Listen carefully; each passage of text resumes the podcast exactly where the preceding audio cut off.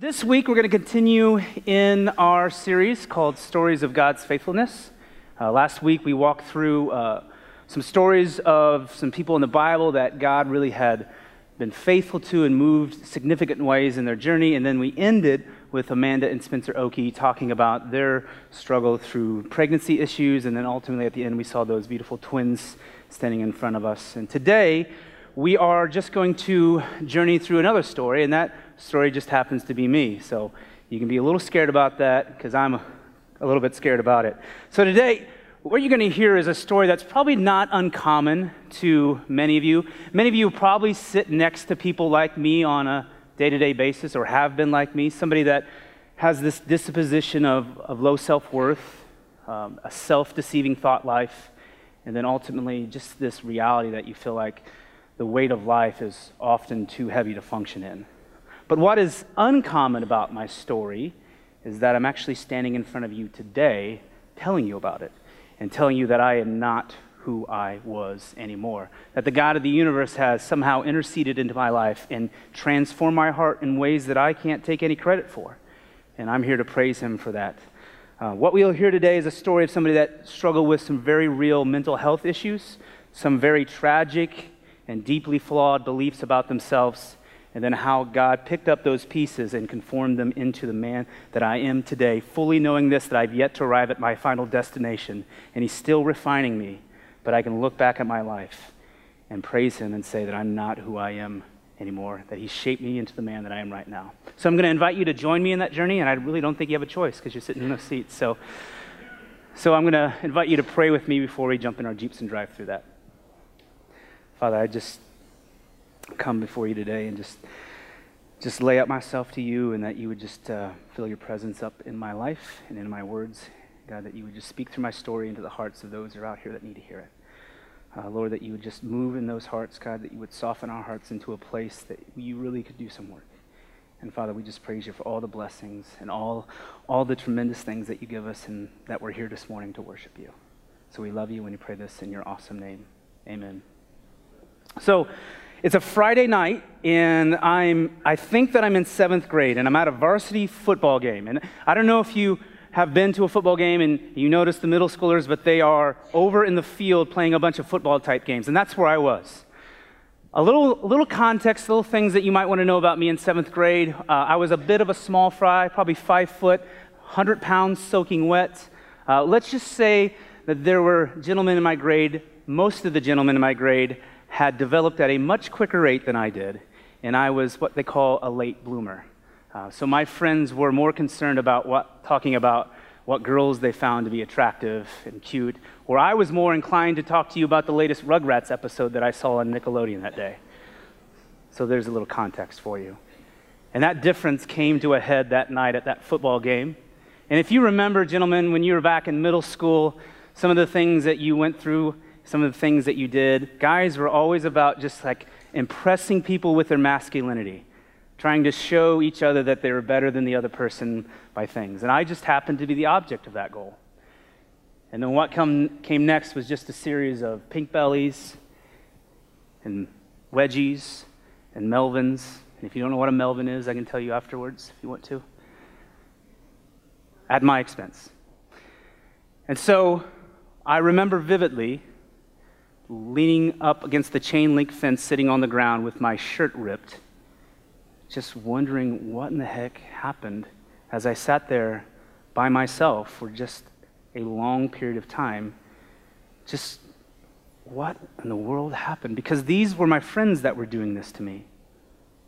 Now, this is, isn't, is this the start of my journey into dark days? I can't say that. Is this a catalyst to those days? I can't really even say that. What I know is that's a pretty strong memory in my brain, but it's just one event of many experiences that begin to shape my identity and who I believed that I was. And I wanted to share that story with you to somehow encapsulate maybe some of the struggle and some of the pain that was in my life at that time. But by no means do I want to focus on what external processes and people brought me to where I was. I, I have no blame for anybody for my journey. I have no resentment in my heart towards anybody in their actions that may have caused me to be different and, or conform me into a different way. The more important thing for me to talk to you about today is how God has brought me from that person to the person that stands in front of you today. And so I think what would be really wise is to try to condense my story really um, briefly and, and really describe to you where I was. So, who was I back then? I had three fundamental beliefs that I held true about myself. And I, I held these beliefs true for a considerable amount of time, probably from the ages of 14 or 15 all the way up to maybe three or four years ago. Maybe 15 years battling these thoughts on and off. And these three, these three beliefs were this. Number one, I just wasn't good enough. Number two was that nobody liked me. And number three is that it just did, if I just had that, whatever it was, that my life would somehow be fixed. And these weren't just big ideas that percolated themselves into my life just through some actions. They did grow steadily in my life over the years, but they literally were things that I told myself in my head every single day of my life. I had a small voice in my head that constantly whispered these things to me. And many of you out there may know what that self talk sounds like. And many of you out there may not understand what it's like to have a voice in your head. And maybe you think I'm a little weird. But I'm here to tell you I'm a lot weird, but I'm not unstable. Okay? That voice constantly saying that you're not good enough, that you don't matter, that people don't like you.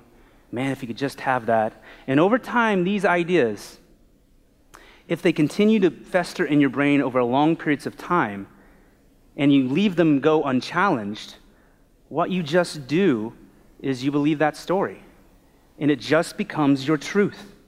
And so that's what happened to me. And these ideas just led me to this place where I put no value on myself. I felt unworthy of life. And it was just the reality of this huge hamster wheel of tragedy toward myself. You see other people who have what you want, you see other people who you want to be, and it just reinforces this idea that I am not good enough because if I was good enough, then I would be that person or I'd have that kind of stuff. And these mental and emotional things begin to show themselves out in me in physical ways. I began to sleep as much as I could. I did not want to get out of my bed. And it wasn't a typical teenage college guy that just was tired and just wanted to sleep a lot. I just literally did not want to get up and face the day. My eating habits just became destructive. When you place no value on yourself, you almost begin to punish yourself in ways. I wouldn't shower on a regular basis. I wouldn't keep good hygiene practices. And I began to find solace in the distractions that took me away from that life. So that looked like just pouring myself into my sports team, just consumed with becoming the best athlete in that sport that I possibly could. And then into video games.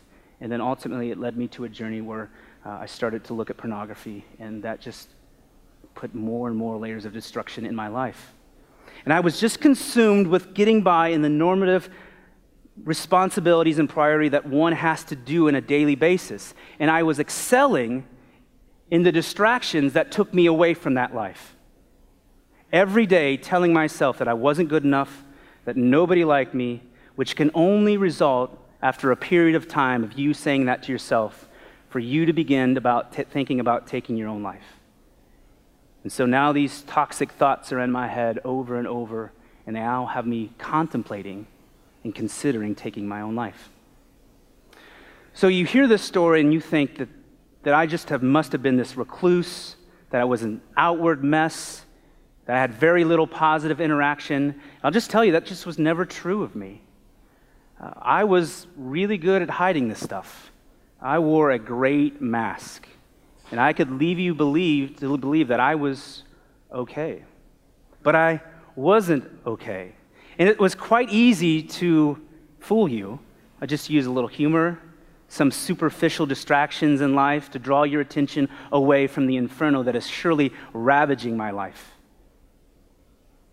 Every day, telling myself those same things. And it's quite easy in this culture to live that way because we as people don't value other people enough to really dig into their lives. We love ourselves.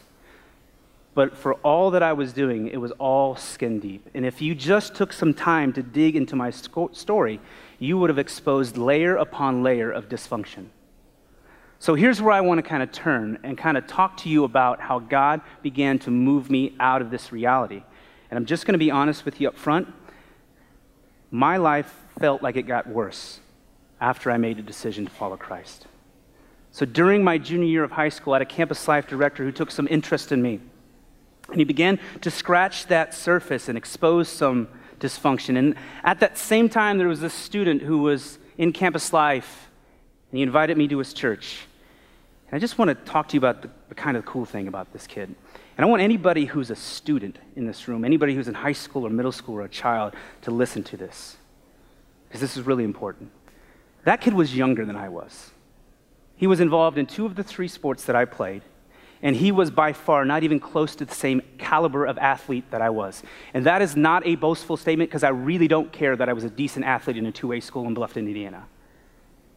But I want to give you some context because the world would tell you that that kid should not be approaching me. The world would tell you that that kid should not be coming to me. He should be intimidated by me. The world would tell you that that kid should be doing what I was doing, not asking me to do what he was doing. And this is a Holy Spirit moment in my life that this kid knew Jesus and God had drew him and guided him to me. And he stepped out in faith and took a risk for the gospel. And he risked humiliation and rejection because it was entirely within the realm of possibility that I could completely humiliate this kid in front of his friends. But in his asking, in his obedience to the Father, God grabbed a hold of my heart. And that is the start of the person that you see today. Don't let anybody tell you that you can't influence somebody based upon your position. Because if God is guiding you there and the Holy Spirit is a part of it, it doesn't matter. So be obedient to that and do it. It worked in my life, it's, it's part of who I am today. So before that in my life, I had no exposure to the gospel of Christ. And I'm going to tell you that even though God was a reality, He was a far distant priority in my life. He was this rock, though, that somehow propped me up in the midst of this struggle, that I knew from other people that He was going to be able to fix my life, that He could do that, He could heal me, but I didn't know that for myself. I just knew I took hope in that. And so my life wasn't night and day. It wasn't that different. It wasn't drastically better, and it wouldn't get better for years. But inside of me was this still and steady voice that pulled me through this struggle, and I knew that He mattered. I knew that He mattered. And this was the way my life was for years. I really loved Jesus. I did. And I didn't know exactly what to do with that. But I knew that He had changed something inside of me, that He had given me a hope and I knew I wanted to serve him. So late in high school, I decided that I was going to go into ministry because God had showed me something about myself that I thought I could be. But here was the problem that person I felt like was buried down deep inside of me. I could see what I could be, but I could never get there. I felt like the real Steve was just buried within me. It was trapped in a cage, and I could not find the keys to get out. And as I exited high school and I began to discover some new freedoms for myself, you know, leaving home, leaving this community in some ways, and not having any significant relationships where I was at, I began to discover some stuff about myself because I didn't feel the pressures to fit in. I didn't have the fear of not fitting in because I fully believe in high school that I played a role that was prescribed to me by my friends, and I played that role well. It, necess- it wasn't me, but I was too afraid of being who I was because I was afraid that I wasn't going to be accepted and that I might be ejected or rejected. And it caused me just to stay where I was at. And so in, in college, I just realized really quickly that people just don't care about that stuff anymore. And so it just gave me this freedom to begin to discover some stuff about myself. And I began to see that I was uh, pretty good at building relationships with people and that I was kind of funny. I was back then. I don't think I'm that funny anymore. But I was back then. I discovered that, and I discovered that I was good at teaching some stuff. And I devoted myself to reading God's Word every day. But I still had this tragic understanding of who I was, and I still believed that people thought of me poorly. And I still had issues with addictions to the distractions in my life. And so, in this newfound freedom, all those addictions accelerated and flourished. And so, what I was doing was I was creating this unbelievable friction between the person that I knew that God wanted me to be and the me that was falling short of that standard in every single area of my life. And on top of that, I was trying to do ministry. Now, do I fully believe that God impacted lives during that time through my ministry? I do. But it's hard to give to somebody something that you don't have. And so that just led me into this place of, of new progressive, a progressive negative talk to myself, much more difficult than the one before. And I just kept telling myself over and over some of the same themes with new venom in it that you're not good enough, that you're a fraud, no one likes you, and if they really knew you, they'd hate you. They'd be so disappointed in you. You are disgusting. And now I've massaged these areas of relationship building and humor, and I'm telling you, it didn't matter who you were, I could hide anything from you. I could hide it all. I could wear that mask. Nobody was better at me than doing that. But do you know what happens over time as you live in this world where you are just hiding stuff and you're pretending to be something that you're not? There are many of you in this room that probably know that struggle currently the amount of shame that you feel is almost unbearable because you believe that no one could possibly ever love you if they knew what you knew about yourself. But as unbelievably horrible as that sound, my guilt and my shame became something I hid in. They were a warm blanket to me. And that sounds crazy, but I'm telling you, it was far more easy to, difficult, to, to deal with the guilt and shame and withdraw from that than it was to reasonably think about living in the truth of that. That seemed crazy. But the gospel of Christ, guys, wrecks it all. The gospel of Christ wrecks it all. The gospel of Christ has an ability to take away our brokenness It has the ability to overcome our pain and our hurts and our guilt and our shame. And before long, those seeds that were planted in me from a very long time ago, from that young student and my campus life directors, began to take root. Romans 5, 7 through 8 says this. It says, For one will scarcely die for a righteous person, though perhaps for a good person one would dare even to die. But God shows his love for us that while we were still sinners, Christ died for us. And that line, but God, changed my life. But God saw me in my mess and my wretchedness, and He still died for me.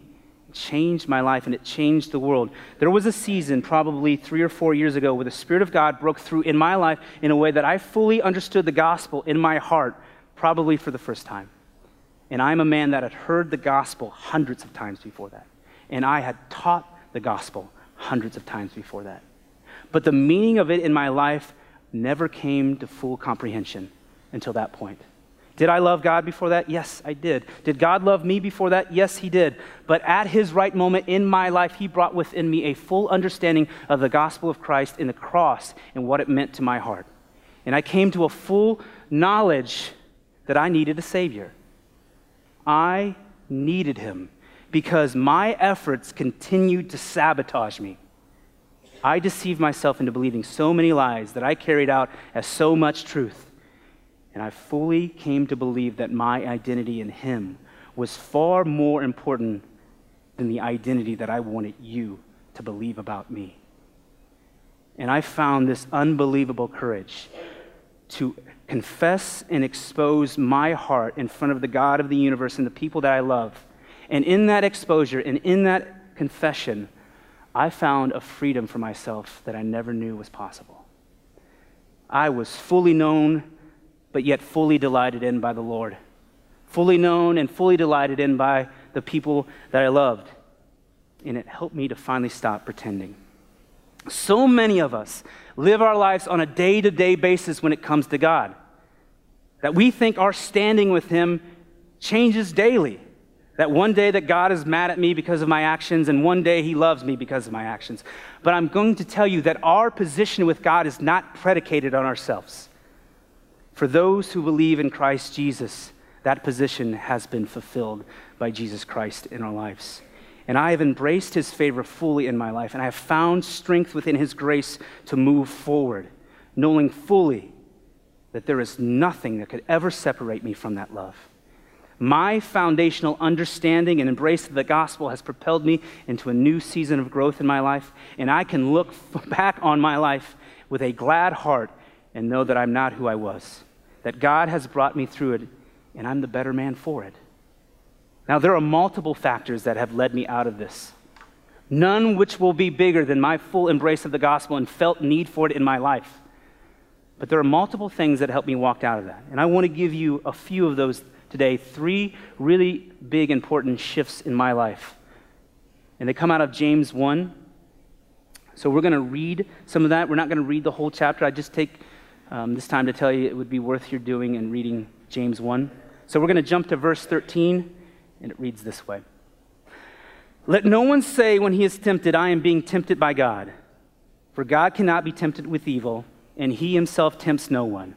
But each person is tempted when he is lured and enticed by his own desire. Then desire, when it is conceived, gives birth to sin, and sin, when it is fully grown, brings forth death. As I stepped out of this heaviness in this season of depression and self worth issues, and as God brought me to my senses, I fully became aware of my limitations as a man, my limitations as a earthly created being. For so many re- seasons under the sun, I had toiled with myself, trying to push myself through better effort to overcome these things. And I fully believe that if I just tried harder, if I could just stop doing those things, that I would come out of this. But the reality was this what I really needed was to be saved for myself. I needed to be saved for myself. And that knowledge led me into a full embrace of my brokenness. I owned my brokenness. Own your brokenness. So, what comes out of this verse in James 1 for me is that there is something inside of me that tries to deceive me. It continuously undercuts my best efforts, and that's my sinful desire. So, there was a realization in my life that was what was ever going to fix the issues in my life was not going to be me, that I had to look outside of myself to the only one who was capable of killing my sinful desire and the only one who had come to restore my brokenness. And that's Jesus Christ. And so I absolutely own that brokenness today. And I will tell you that I am a weak man. And if you want to say, well, that sounds weak, I will just affirm that. Because I think owning my brokenness and be able to come to the point where I said that I'm not okay, in fact, I'm a train wreck was the greatest moment of my life.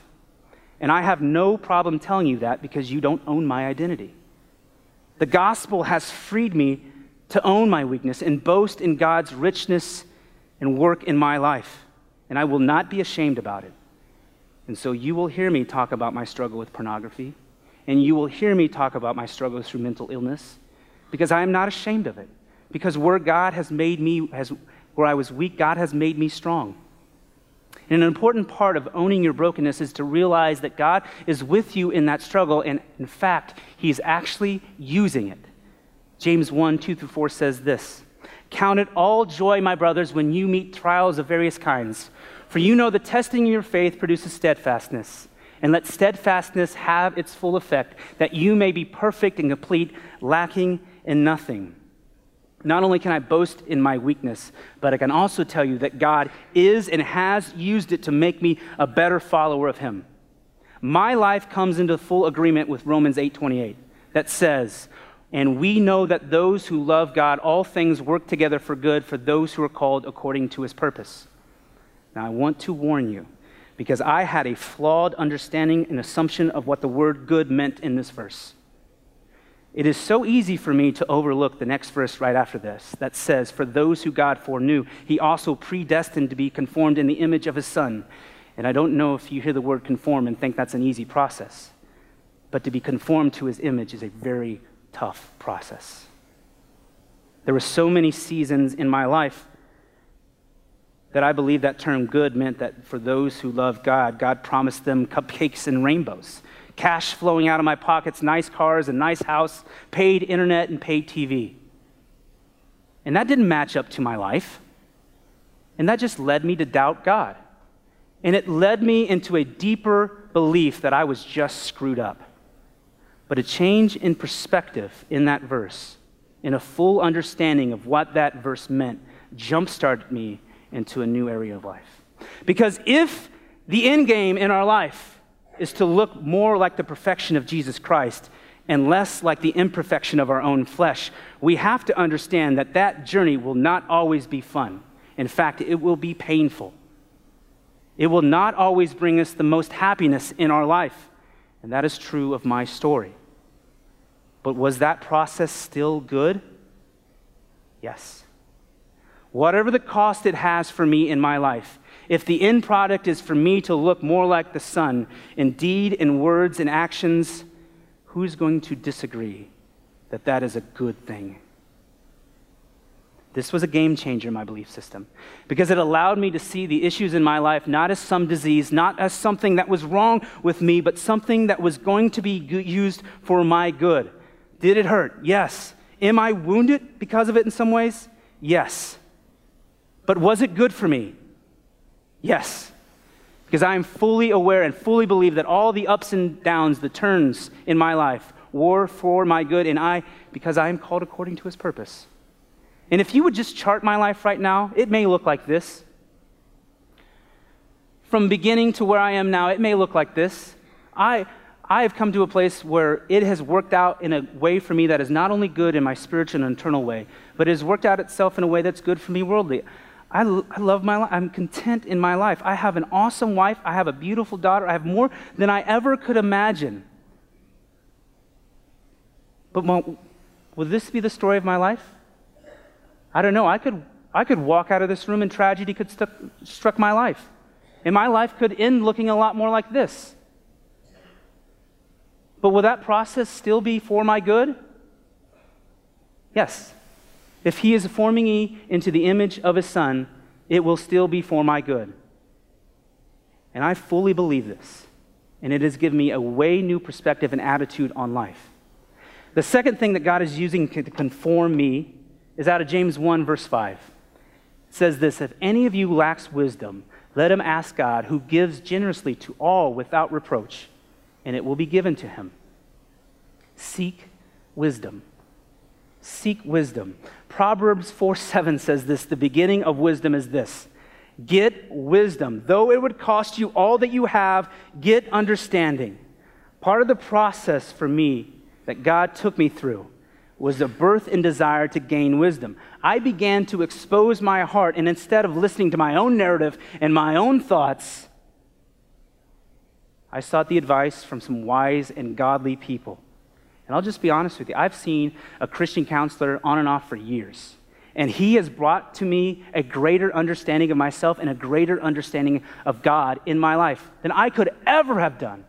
And that is what wise and godly people do for us if we allow them and give them permission to speak into our life. And if we own our brokenness and confess the crap that is going on in our life and we say that we can't fix it ourselves. But be careful about who you let speak into your life. So, because of all of this stuff, God has brought me into this perspective with a lot of this wisdom that I gained and a new attitude in my life that I think is summed up best in James 1, verses 22 through 25. It says this Be doers of the word and not hearers only, deceiving yourselves. For if anyone is a hearer of the word and not a doer, he is like a man who looks intently at his face, a natural face, in a mirror.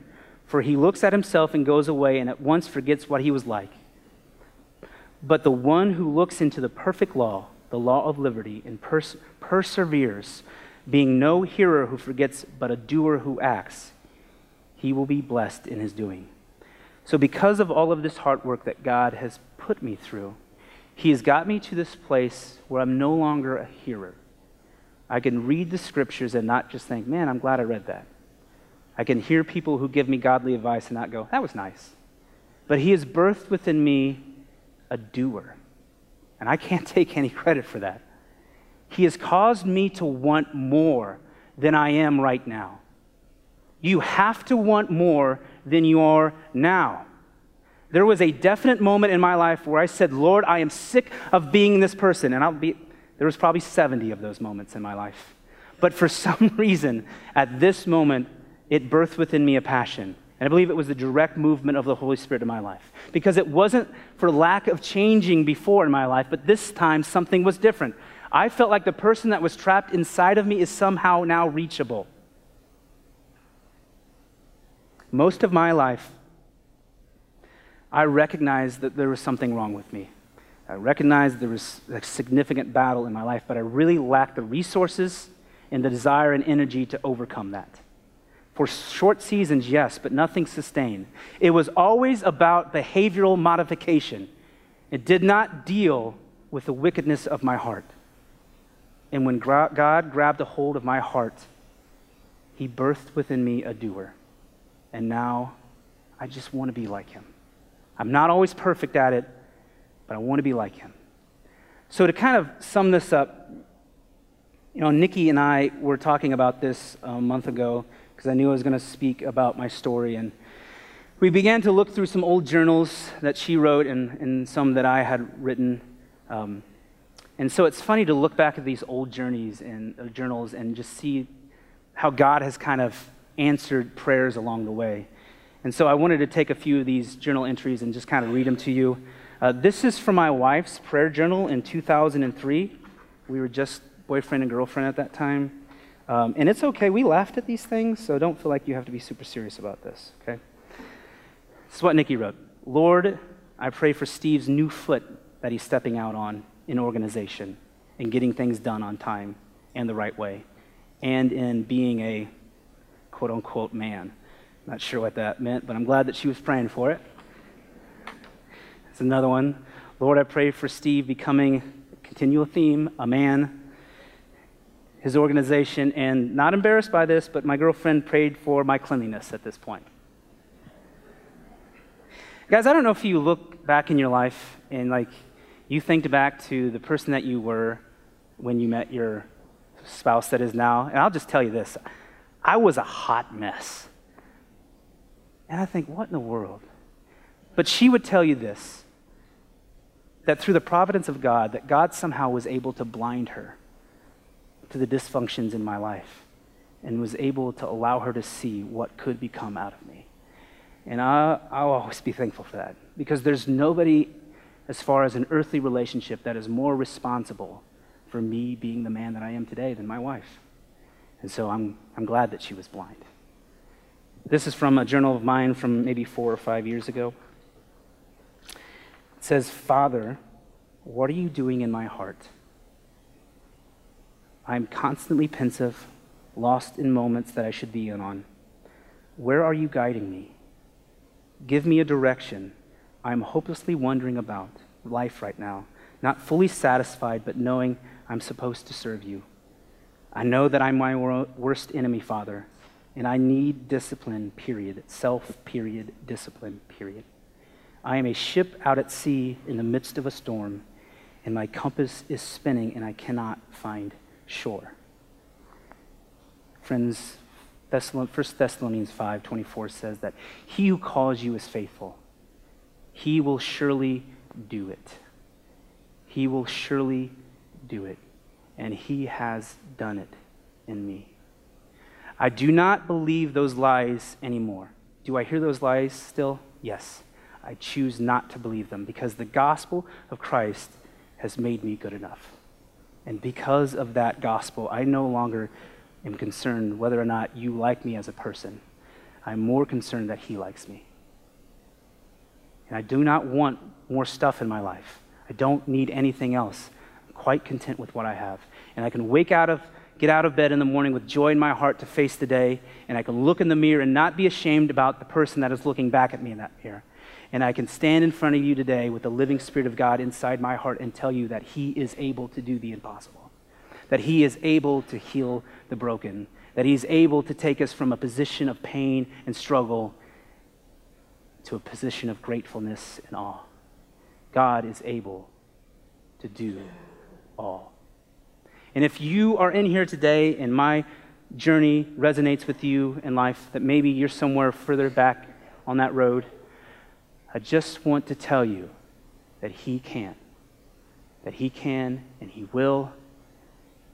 Hold on. Hold on to that. The gospel of Christ wrecks it all. You know, this past Christmas Eve, I stood in front of you guys as a congregation with your guest, and I was able to teach about the gospel of Christ. But what you don't know is that hours before that, that, service, I was literally in my office crying because I think it was a gift. I fully saw the man that God was making me. And I cried tears of joy that somehow, how did I get here? How did I get here from that scared little boy? And I just wept because I could praise him. So, does God work in the lives of people today? Does He transformed people's hearts? Well, you tell me. Let's pray. Father, I do thank you for my journey. Um, I'm not ashamed of it. Uh, you have made me who I am today. And God, I just pray for those who are out here who lack the knowledge and the strength to deal with some frightful circumstances and self deceiving thoughts.